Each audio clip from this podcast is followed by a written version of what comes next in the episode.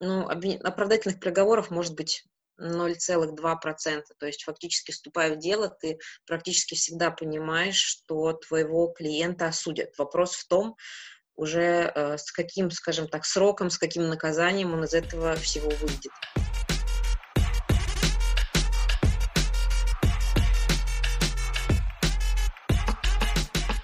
Всем привет! Это подкаст «Где лучше» и мы его ведущие Евгений Зинченко и Анна Минаева. В этом подкасте мы будем общаться с представителями разных профессий, чтобы узнать у них, как построить свою карьеру, сколько можно заработать, какие бывают сложности и что мотивирует. Подписывайтесь на нас и наш подкаст в соцсетях, ставьте лайки, делитесь с друзьями, а если вы хотите рассказать свою историю, наши контакты в описании. Настя, привет! Привет! Ты сейчас привет, э, привет. работаешь адвокатом. Расскажи, когда ты получала свое образование, ты изначально планировала остаться в этой профессии или у тебя образование непрофильное? Нет, ну, образование у меня общее, я юрист, я заканчивала специалитет, в то время, когда я поступала, еще не было разделения на бакалавра и магистра. И, соответственно, юрист — это, конечно, профессия широкая, то есть, получив юридическое образование, ты можешь работать не только в адвокатуре, там и в суде, работать в компании юрист, в принципе, широкий выбор. И изначально, когда я, конечно, поступала, если говорить про первый курс, я еще не связывала себя с каким-то, наверное, конкретным направлением, то есть что я пойду именно в адвокатуру, то есть, но, в принципе, я всегда тяготела к судебке, то есть тому, что связано с судами, вот со всей этой системой. А что именно помогло определиться с выбором уже вот конкретного направления? Ну, наверное, уже это более к последним курсам, наверное, когда стали выбирать. То есть изначально у меня вообще была мысль пойти в какую-нибудь компанию, скажем, такая так мечта. То есть большая крупная компания, то есть такой серьезный юрист, корпоративные споры, еще там, может быть, договорные. Но потом, наверное, присмотревшись к этому чуть поближе, походив по собеседованиям, я поняла, что мне это не очень интересно, и все-таки поэтому можно сказать, что я еще из семьи юристов, поэтому, скажем так, судебных. А, то есть у меня адвокаты, судьи, вот эта вот вся система, поэтому мне, в общем-то, это все нравилось. И, окончив, получив образование, я сразу пришла с порога в адвокатуру. А, больше я нигде, собственно, не работала. То есть я сразу пришла стажером адвоката. Вот, поэтому как-то в моей карьере все сложилось очень просто. Слушай, а до того, как э, ты определилась с этой работой, ты говоришь, что ты из семьи юристов, ты как-то соприкасалась с этим более предметно? То есть ну, можно сказать, да, потому что я видела изнутри, что представляет из себя, в принципе, работа судьи, что представляет из себя работа адвоката. А, ну, скажем так, когда ты растешь в такой среде, ты со всем этим очень близко знакомишься, действительно. И поэтому я, скажем так, сразу, даже поступая просто в университет, я понимала, какие риски на себя а, берешь, если ты идешь судьей, то есть что это там тоже работа и по ночам, и, скажем так, какие какие-то сложные дела, от которых нельзя отказаться, от которых никуда не сбежишь, может быть, это какие-то конфликты с начальством, поэтому, скажем так, эта стезя меня не очень привлекла, то есть работа адвоката, она такая более свободная, скажем так, ты сам себе хозяин, наверное, можно сказать так, ну, фактически ты как, ну, для простых людей можно сказать, что это ассоциируется с предпринимателем. То есть, ну, вот как индивидуальный предприниматель. То есть ты сам регулируешь свою загруженность. Мне это нравилось всегда. То есть это не офисная жизнь, когда у тебя все строго с 9 до 6. То есть ты можешь работать днем, ночью, если хочешь. То есть ты можешь не работать. Здесь как бы для меня это было, наверное, важно все-таки при выборе направления деятельности. А для меня, для, как для простого человека, как, наверное, для многих, такой вопрос интересный адвокат от общего понятия юрист, он насколько, не то чтобы отличается, насколько он далеко? Ну, скажем так, все э, адвокаты юристы, но не все юристы адвокаты. Э, то есть юрист это общее, скажем так, как ну вот профессия, например, врач. То есть все как бы там терапевт, он врач, э, педиатр, стоматолог, то есть это все как бы врачи, также юристы, то есть есть юристы, которые работают в следствии, есть юристы, которые работают в прокуратуре, то есть они все судьи, адвокаты, э, юристы компаний, то есть это все как бы, они все юристы, то есть из них адвокат это определенное, скажем, направление деятельности, то есть как стоматолог, скажем так. То есть поэтому все юристы, все адвокаты, естественно, имеют высшее юридическое образование, Вот, и как бы это является обязательным условием получения статуса адвоката. А у тебя какое направление именно? Что касается специализации, если ты имеешь в виду специализация, uh-huh. в принципе, у меня гражданская, я ну, заканчивала как э, гражд... ну, гражданскую специализацию в институте. Ну, там есть в целом обычно стандартный набор, это гражданская, уголовная и государственно-правовая. И работаю в целом, конечно, больше я тоже с гражданкой, то есть большая часть моих дел. Сильно ли отличается специфика работы по гражданским делам, по уголовным, ну, именно с точки зрения процесса и вовлечения тебя как специалиста? Ну, в целом, да, конечно, здесь совершенно разные процессы, они по-разному построены. Есть некоторые адвокаты вообще, которые ведут только, например, гражданские дела или только уголовные. А, я в данном случае здесь веду и одно, и другое, то есть, ну, и немножечко административных дел, но их как-то меньшинство у всех. В целом, наверное, реже к адвокатам обращаются по таким вопросам. То есть, конечно, по гражданским делам э, это скорее более такая стандартная, наверное, работа, можно сказать, потому что это всегда, когда к тебе приходит клиент, вы там что-то обсуждаете, вы там стандартно пишете там бумагу в суд, а, представление там интересов в суде, потом разбирательство с тем, как это исполняется в уголовных. Конечно, здесь больше, скажем так, спектр широких действий. Во-первых, возможно, твой клиент будет находиться не на воле, а находиться в местах лишения свободы. То есть это, соответственно, накладывает отпечаток на ваши встречи. То есть это, ну, естественно, надо тогда встречаться с ним в СИЗО, в специально отведенных местах. То есть это, скажем так, довольно-таки сложно туда и попасть. И э, в целом как бы занимает это очень много времени. То есть вырабатывание этой позиции по уголовному делу, то есть здесь, скажем так, по большей степени, может быть, э, адвокатская тайна, скажем так, работает. Ну, потому что, естественно, по таким делам мало кто хочет, чтобы какие-то подробности всплывали или были известны. Скажем так, своя специфика. Нет такого, что люди, а, работающими адвокатами, ну, по разным, например, делам, они стараются избегать дел, где нужно, например, в СИЗО общаться с э, теми, кто там ну, находится. Нет, есть такие, то есть это все зависит, скажем так, от человека, который решил избрать себе такую профессию. Я встречалась с такими, у нас работали люди, которые э, принципиально, например, не брали уголовные дела, то есть здесь, ну, в целом, если отвлечься, немножечко сказать то, что профессия адвоката, то есть ты берешься за те дела, за которые, скажем так, сочтешь нужным. Услуги адвоката — это не услуги публичного характера, такие, как, ну, то есть это не то, что ты пришел в магазин, выбрал там молоко, шоколадку, пошел и купил. То есть нельзя не прийти к адвокату и сказать, так, вот ты берешь мое дело обязательно. Да, это не публичная оферта, то есть это договор, то есть и вы его, скажем так, с адвокатом адвокатом заключаете только если вы, он вас обоих устраивает. То есть если, скажем так, не только тебя устраивает адвокат, и если ты устраиваешь адвоката тоже, потому что если адвокат сразу видит, что человек неадекватный, если вы сразу не сходитесь по позиции, по каким-то... Ну, я даже не говорю про денежный вопрос, это вот чисто позиции, понимания человека, потому что иногда приходят с такими просьбами, которые явно выполнить нельзя. То есть тогда адвокат начинает объяснять, что понимаете, что это все равно проигрышное дело. То есть и вот как бы за такие дела обычно нормальные адвокаты, конечно, не берутся ты можешь отказаться от каких-то дел, которые ты не можешь вести или по этическим соображениям, может быть, или если ты, например, не видишь перспектив. Поэтому здесь право выбора адвокату все-таки предоставлено. То есть это не значит, что адвокат может отфутболивать всех налево и направо. Нет, конечно, такого нет. То есть, но во всяком случае ты можешь человеку сразу сказать, что я, как бы, извините, мы с вами не сходимся, я не могу представлять ваши интересы. Поэтому ты можешь выбирать, ты можешь вести, например, гражданские дела, если хочешь, можешь вести уголовные дела. А вот мне интересно, ну, по сути, такой своеобразный experience, посещение там, СИЗО и прочее, мне кажется, тяжеловатые да. какие-то моменты, да.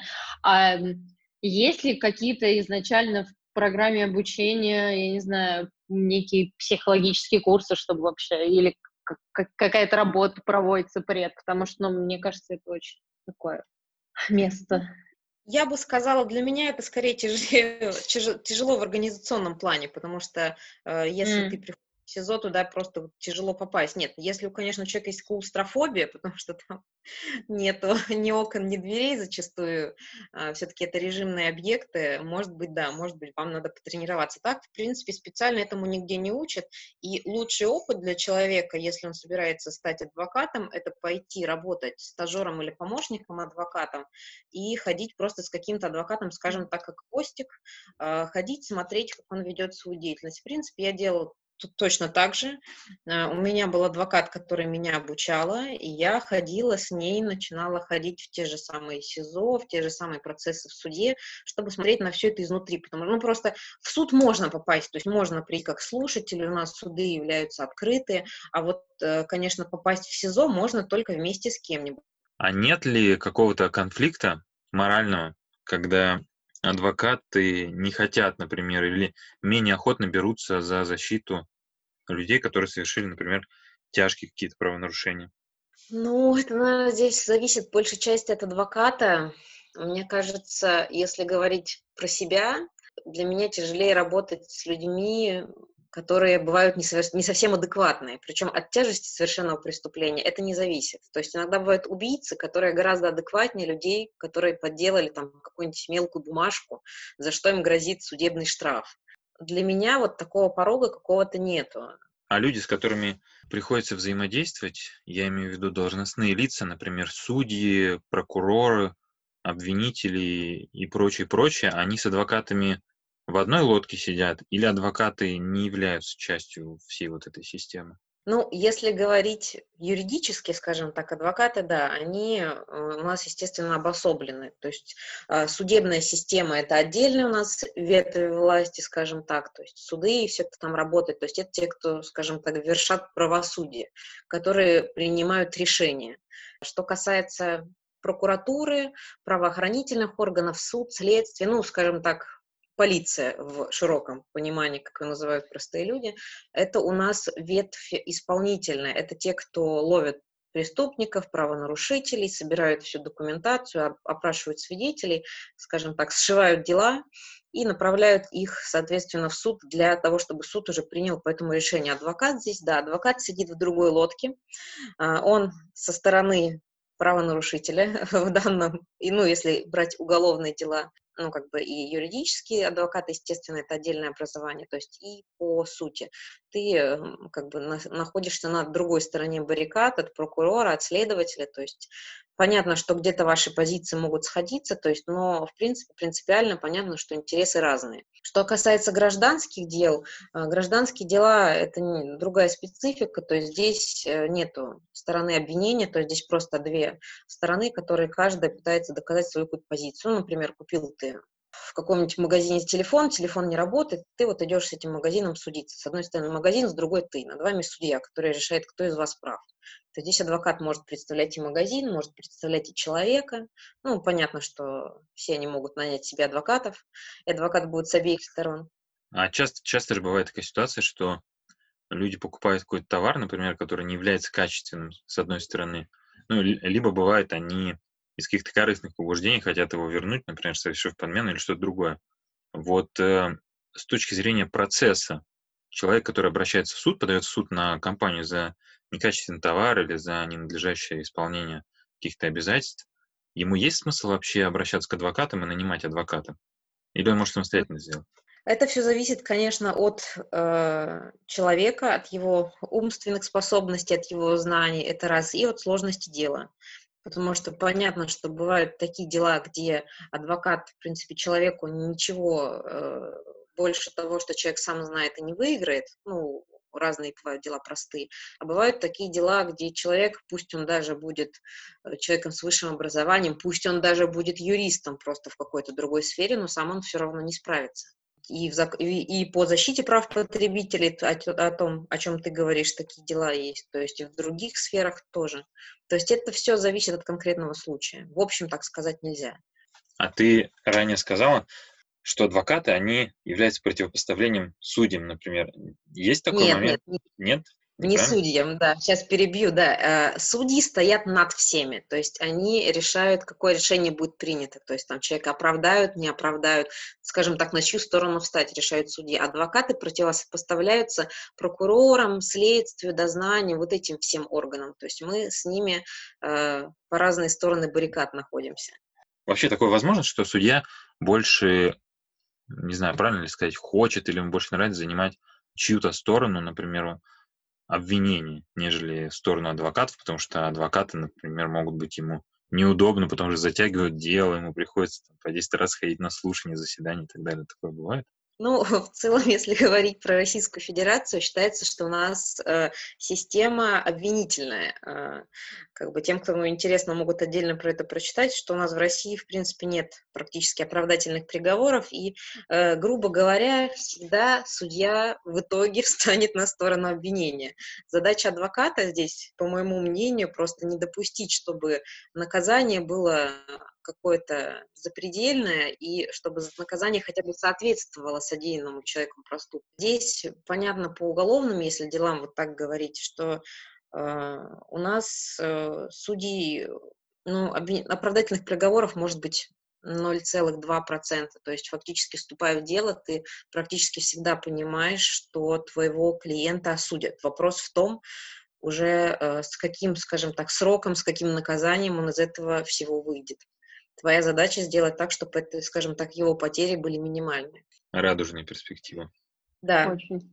Кого легче защищать подозреваемого или потерпевшую сторону?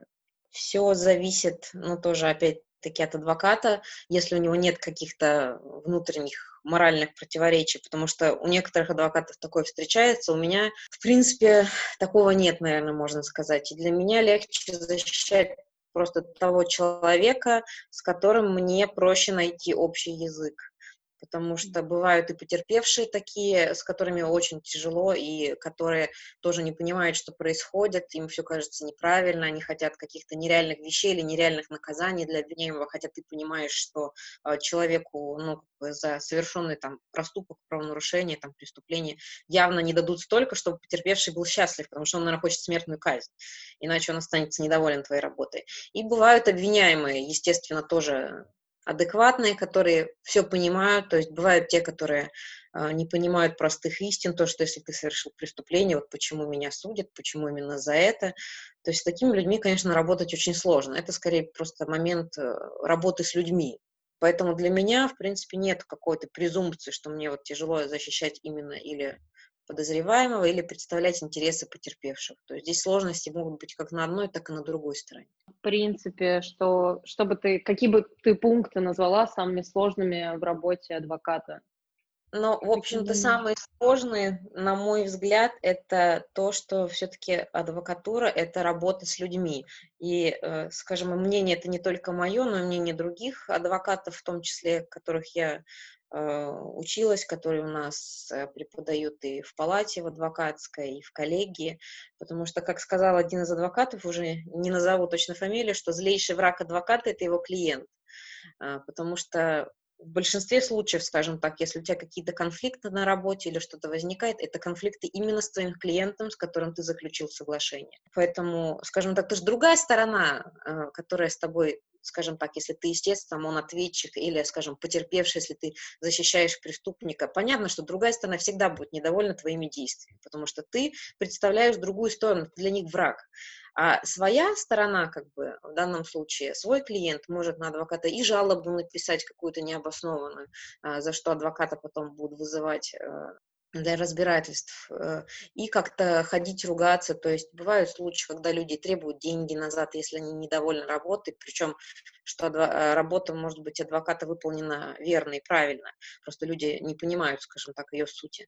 Вот. И также для многих адвокатов барьер немножечко моральный такой, это убедить клиента то, что ты ему нужен, что нужен ему именно ты, как адвокат, что один он без тебя, соответственно, не справится, и назвать э, цены за свои услуги.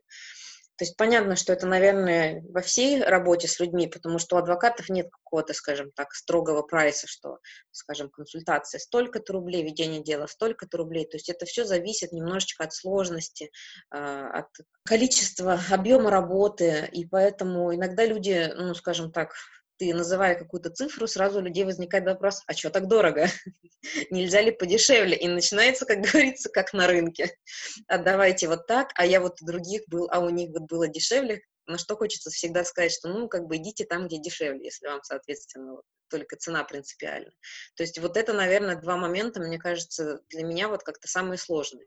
Смотри, ты рассказывала о том, что лучше как-то подготовить себе это быть там помощником адвоката стать и, соответственно, там, направляться в СИЗО и просто следить и жизнь эту изучать изнутри. А как вообще, с чего начинается, в принципе, скажем так, карьера, и как она выстраивается со временем? Я тогда могу немножечко в общем начать, что путь в адвокатуру, здесь как бы два пути. А, есть путь, э, скажем, более короткий, но он является и более сложным. Это просто а, получить высшее юридическое образование, а, стаж необходимой работы два года по юридической специальности и просто свободно записаться на сдачу адвокатского экзамена каком-либо регионе. То есть у нас в каждом регионе, естественно, свой экзамен ты сдаешь. Например, я сдавала в Московской области. А, соответственно, если ты как бы сдаешь, то все, ты получаешь статус адвоката. Это первый вариант. Второй вариант – это найти, скажем так, какого-то адвоката, который согласится взять тебя стажером или помощником. Это обычно, естественно, бывают какие-то или знакомые, или знакомые знакомых, или э, некоторые адвокаты это за деньги, насколько я знаю, за денежное вознаграждение делают, например, берут все стажеров, то есть еще и, получается, ты платишь ему за то, что тебя учат. Ну, как бы я просто, меня взяли знакомые, скажем так, поэтому это немножечко не мой вариант, но рассказываю, как бывает. Р- работая стажером или помощником, ты можешь ну вот в случае стажера, я была стажером, ты можешь э, сдать экзамен уже через год работы, и э, к стажерам, к помощникам у них отдельная очередь на сдачу экзамена, то есть тебе не надо вот записываться так, потому что записаться очень сложно вот по первому варианту. И ты как бы просто идешь в общей очереди, ты через год можешь сдать экзамен, и плюс все-таки надо сказать, что более лояльные отношения, потому что стажеры и помощники это обычно свои, скажем так, более люди, которые в этом больше понимают, не люди какие-то с улицы, поэтому, может быть, к приему экзамена у них относятся немножечко лояльнее. То есть я поэтому, соответственно, получила ну, вот, статус адвоката в 23 года, то есть я стажировалась где-то года полтора после э, окончания института после получения статуса адвоката, в принципе, можно сказать, что на бумаге твоя карьера останавливается. То есть статус у тебя есть, и дальше все уже зависит от того, а, сколько ты наработаешь клиентов, клиентскую базу, сколько ты дел будешь вести, скажем так, как ты развернешься. То есть э, ты как был адвокатом, скажем так, в 23 года, так ты и в 70 будешь просто адвокат. То есть, естественно, ты можешь быть просто адвокат, который ведет один, одно дело в год, или быть адвокатом, скажем так, у которого есть свои там стажеры, помощники, э, скажем, там свои, может быть, там партнеры, ну, там, если это адвокатское бюро, ты можешь просто, скажем, руководить другими лицами, которые делают что-то для тебя, зарабатывать большие-большие деньги. То есть это все, скажем, варьируется вот в зависимости от э, загруженности, от того, сколько ты нашел себе клиентов, как сумел справиться с этими делами. Настя, продолжая тему про то, как стать адвокатом, человек, который только хочет войти в профессию, какие ему можно почитать ресурсы и по каким материалам подготовиться, чтобы получить какую-то первоначальную базу знаний, с которыми ты можешь прийти к тому же практикующему адвокату и сказать, здравствуйте, меня зовут так-то, так-то, я хочу стать э, вашим помощником, я знаю то-то и то-то. Ну, в принципе, тут, наверное, совет универсальный. Читайте кодексы. гражданские, уголовные и все остальные. То есть основа знаний юриста – это, естественно, основные законы. Ну, я уж не говорю про Конституцию, конечно, но это, естественно, человек должен знать гражданский кодекс, гражданский процессуальный, уголовный, уголовный процессуальный. Ну, если, конечно, адвокат не специализируется узко на каком-то вопросе, потому что некоторые ведут, как я уже говорила, только или уголовку, или гражданку. Вот. И, естественно, желательно здесь прочитать закон об адвокатуре адвокатской деятельности, который регламентирует, соответственно, ну, просто человеку станет даже самому понятнее, как ему туда попасть, какие у него права, обязанности, как у помощника и у стажера, то есть и что его ждет, когда он получит статус адвоката. Ну, есть у нас такой э, документ, называется Кодекс профессиональной этики адвоката. Э, он у нас принимался палатой, соответственно, адвокатской, и в нем тоже уже, скажем так, э, ну, это не нормативно-правовой документ, но как бы адвокаты в том числе пользуются этим кодексом, и его нарушение является нарушением этики адвоката, за что, соответственно, тоже можно даже лишиться статуса в случае серьезных нарушений. То есть каких-то дополнительных материалов, я думаю, на начальном этапе человеку не надо. Вот этих вот, в принципе, основных законов будет достаточно для того, чтобы понимать хотя бы основу этой профессии и, скажем так, быть какой-то опорой и помощью своему адвокату, потому что, естественно, если человек идет работать, даже стажером или помощником, какие-то обязанности ему все нужно будет выполнять юридически, скорее всего. хотя бы подготовку каких-то простейших проектов, документов, например. Есть ли смысл пользоваться такими вещами, как, насколько я знаю, в программе «Консультант Плюс» там есть судебная практика, где можно почитать какие-то дела, принятые решения, может быть, какое-то даже толкование. И второй вопрос с учетом современного развития соцсетей, информационных систем и так далее, нужно ли пытаться найти, может быть, какие-то а, курсы, направленные на эту тему, или даже, может быть, какие-то лекции на Ютубе посмотреть, посвященные данной тематике? Ну, что касается судебной практики, могу сразу сказать, что это уже более глубокое, скажем так, изучение закона и права и всей этой системы. И если у вас нет знаний, каких-то фундаментальных, основных знаний, что касается там, гражданского уголовного права и процесса, а, смысл читать этой практики вам нету, потому что вы, в принципе, не поймете, скажем так, о чем это все, о чем идет речь. Поэтому это имеет смысл читать, если вы уже практикующий там юрист, адвокат, э, который имеет дело с конкретными делами, и когда у вас возникает уже вопрос, как тот или иной закон трактуется. То есть тогда да, тогда это имеет смысл, потому что, естественно, все адвокаты, скажем так, хорошие адвокаты, хорошие юристы, которые связаны с судебной системой, они эту практику читают, изучают, все эти постановления пленумов, постановления пленумов по уголовным делам, они у нас вообще фундаментальные, они существуют десятками лет и используются до сих пор э, чуть ли там не советские какие-то, которые были изданы еще давным-давно, или до начала 90-х годов. Вот. Что касается лекций, э, в принципе, я таких каких-то для адвокатов э, специфических ресурсов не встречала, встречала. А, у нас, например, а, ну я, там просто доступ не общий, наверное, но у нас есть э, лекции для стажеров, э, помощников и адвокатов на а, которые проводятся палатой, федеральной палатой адвокатов и палатами регионов. То есть у нас, например, Московская областная коллегия, этот, Московская областная коллегия проводит адвокатов и а, адвокатская палата Московской области. То есть у нас а, есть обучение, каждый адвокат обязан а, отслушать какое-то количество лекций ежегодно, и у нас также вот в формате вебинара есть, можете посмотреть, в принципе, кому интересно, на сайте, по-моему, там доступ, в принципе, свободный, даже если ты не являешься адвокатом, ты на эти лекции все можешь записаться. Но, опять-таки, сразу скажу, что это уже более глубокое изучение права и более глубокое изучение профессии. И на начальном этапе, в принципе, человеку это не нужно. То есть здесь на начальном этапе нужно просто, скажем так, знать несколько основных законов. А все остальное, это уже, скажем так, практика, это уже прилагается позже. Почему любовь? Почему ты занимаешься этим? Почему тебе нравится то, что ты делаешь?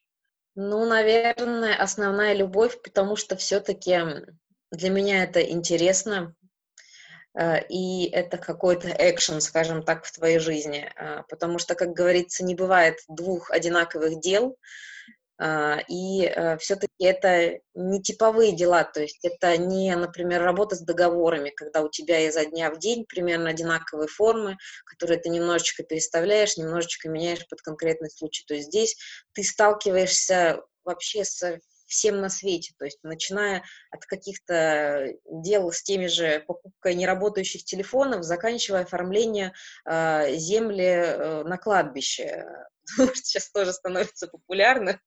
Что касается уголовных дел, тоже аналогично. То есть это начиная там от мелких краж, заканчивая какими-то налоговыми преступлениями на многие миллионы, э, с огромными экспертизами и с кучей бухгалтерской документации. Поэтому это, скажем так, всегда ново, всегда интересно. То есть и, в принципе, тоже интересно, наверное, общаться с людьми и, скажем так, узнавать что-то новое. То есть ты, скажем так, знаешь много о жизни разных слоев населения, то есть вот как-то их жизненные проблемы, какие-то там цели, э, кто чем живет, скажем так. В общем-то, это очень интересно. Ну, опять-таки, это общение с людьми. Что касается клиентов и даже, в принципе, других, э, скажем так, э, противоборствующих структур, как мы уже говорили, те же а, и прокуратура, и следствие, тоже, в принципе, встречаются интересные люди, как бы тоже интересно пообщаться. И, конечно, для меня тоже очень важно, что это, наверное, свободный график, то есть ты сам себе хозяин, ты можешь планировать э, свое время, потому что у тебя могут быть, например, заняты не все дни. Ты, скажем так, можешь сказать, что я вот в среду, скажем, сижу дома, есть я вот отдыхаю. То есть в среду можно там не назначать дела, не назначать э, прием граждан, допустим, будешь сидеть, ничего не делать в среду дома, вот отлично. Можно работать в выходные дни, например, и делать себе выходные в рабочие.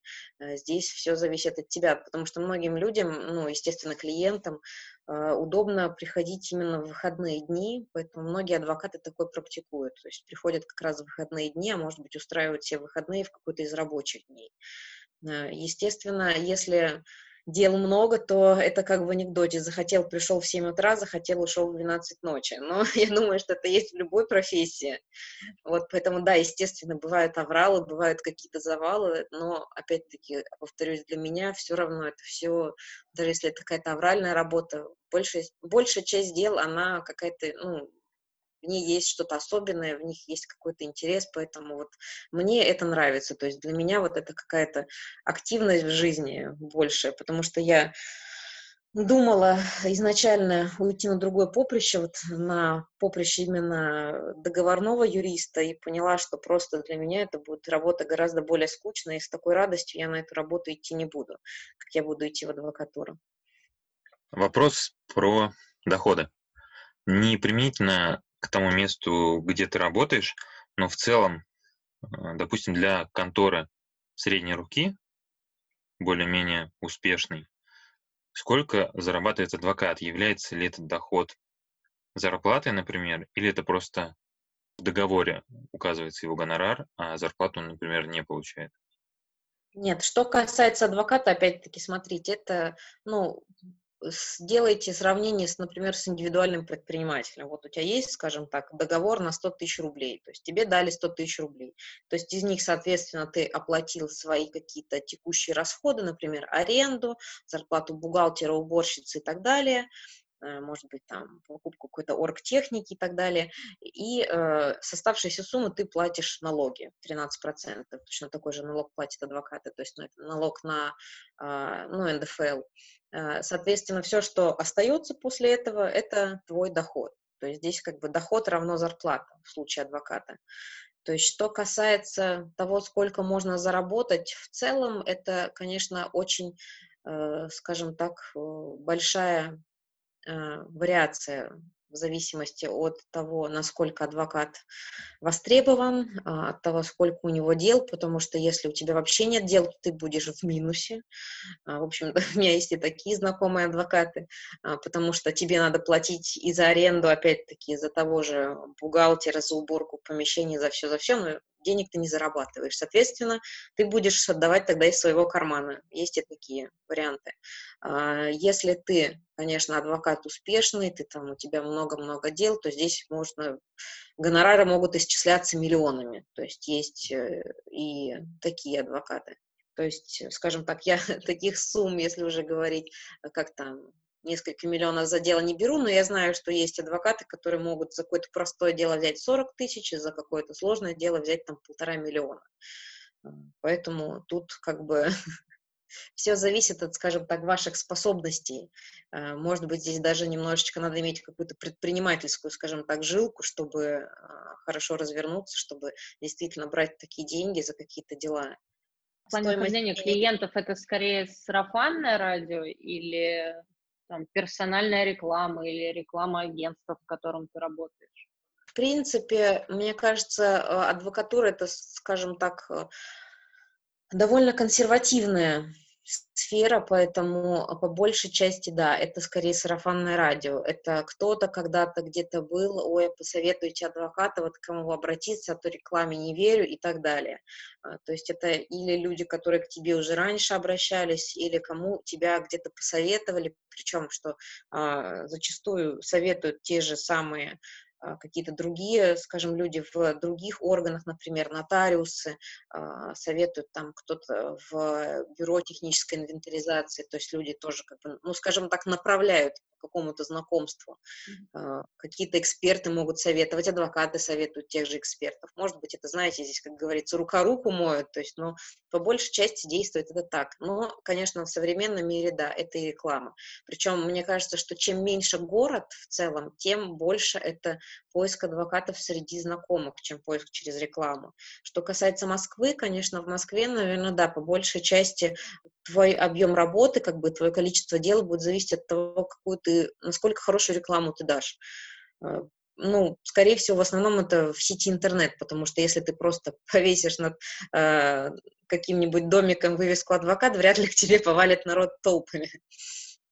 А что насчет рекламы, которая часто встречается на асфальте, где написано адвокаты, юристы и номер телефона? Кстати, да, и на подъезде. Да, знаете, вот, честно говоря, вот таким юристом, адвокатом как-то мне вот страшновато было идти, потому что обычно, чем более агрессивная реклама, тем, а, мне кажется, бывает, есть такая зависимость, менее профессиональный человек, потому что если человек действительно профессионал своего дела, тем более, если он, например, долго работает уже, если у него есть большой опыт, к нему люди идут и так. То есть, например, вот того адвоката, у которого я э, начинала работать, она работает уже больше 20 лет, наверное, лет 25 уже даже, и э, вообще без всякой рекламы, причем и номер ее телефона в интернете найти было практически невозможно, сотовый, ну, рабочий получается. Э, но люди к ней шли просто валом, то есть э, ходили, искали ее там по разным местам, где раньше располагалась наша контора, то есть там ходили, узнавали, спрашивали, то есть люди ее искали сами, потому что они знали, что это адвокат хороший. А если просто, извините, там кто-то ходит, бегает на асфальте и пишет адвокат-юрист, бесплатная консультация телефона, то есть это уже, скажем так, понимаете, бизнес, то есть просто главное затащить клиента, а там уже получится, не получится, главное взять деньги. Настя, давай наш традиционный вопрос посоветуй какое-то кино или сериал, который тебе понравились или который ты считаешь нужно посоветовать. Один, два. Ой, ну я не знаю. И мне кажется, что я скорее люблю книги. Я, в принципе, кино-то и сериалы не очень смотрю. Ну, не знаю, из какого-то давай такого... книгу. Ну, мне нравится вот из такого... Ну, я вообще по классике больше. А мне нравится Сомерсет Моем. Весь? Ну, по, практически все известное я у него прочитала, поэтому да. Ну, вот самое известное из самых таких это э, театр у него э, и время страстей человеческих, наверное. Я а, не читал ни того, ни другого. Я, кстати, тоже. Я записала себе. um, учитывая наши современные реалии, мы внесли еще один вопрос. Почему больше всего скучаешь в режиме самоизоляции. Чего не хватает? Ой, ну, с учетом... А, с учетом, что, в принципе, я недавно вышла из декрета, и у меня сейчас маленький ребенок, наверное, я скучаю в целом по рабочему ритму, по какому потому что сейчас, ну, все на нас тоже ограничили. Мне кажется, все соскучились по жизни. Так сплакнули. Настя, Большое спасибо. Большое. спасибо. Мне кажется, вообще было суп- суперское интервью, очень, очень много полезной информации. Я 90% из этого вообще не знал и, наверное, Я вообще не знал, кем ты работаешь, да? Что ты делаешь? Окей, спасибо. спасибо. Пожалуйста. Я пойду гулять с собакой. С вами был подкаст «Где лучше?». Подписывайтесь на нас и наш подкаст в соцсетях. Также мы будем благодарны вам за обратную связь. Поэтому в комментариях пишите, что вам понравилось, а что нет.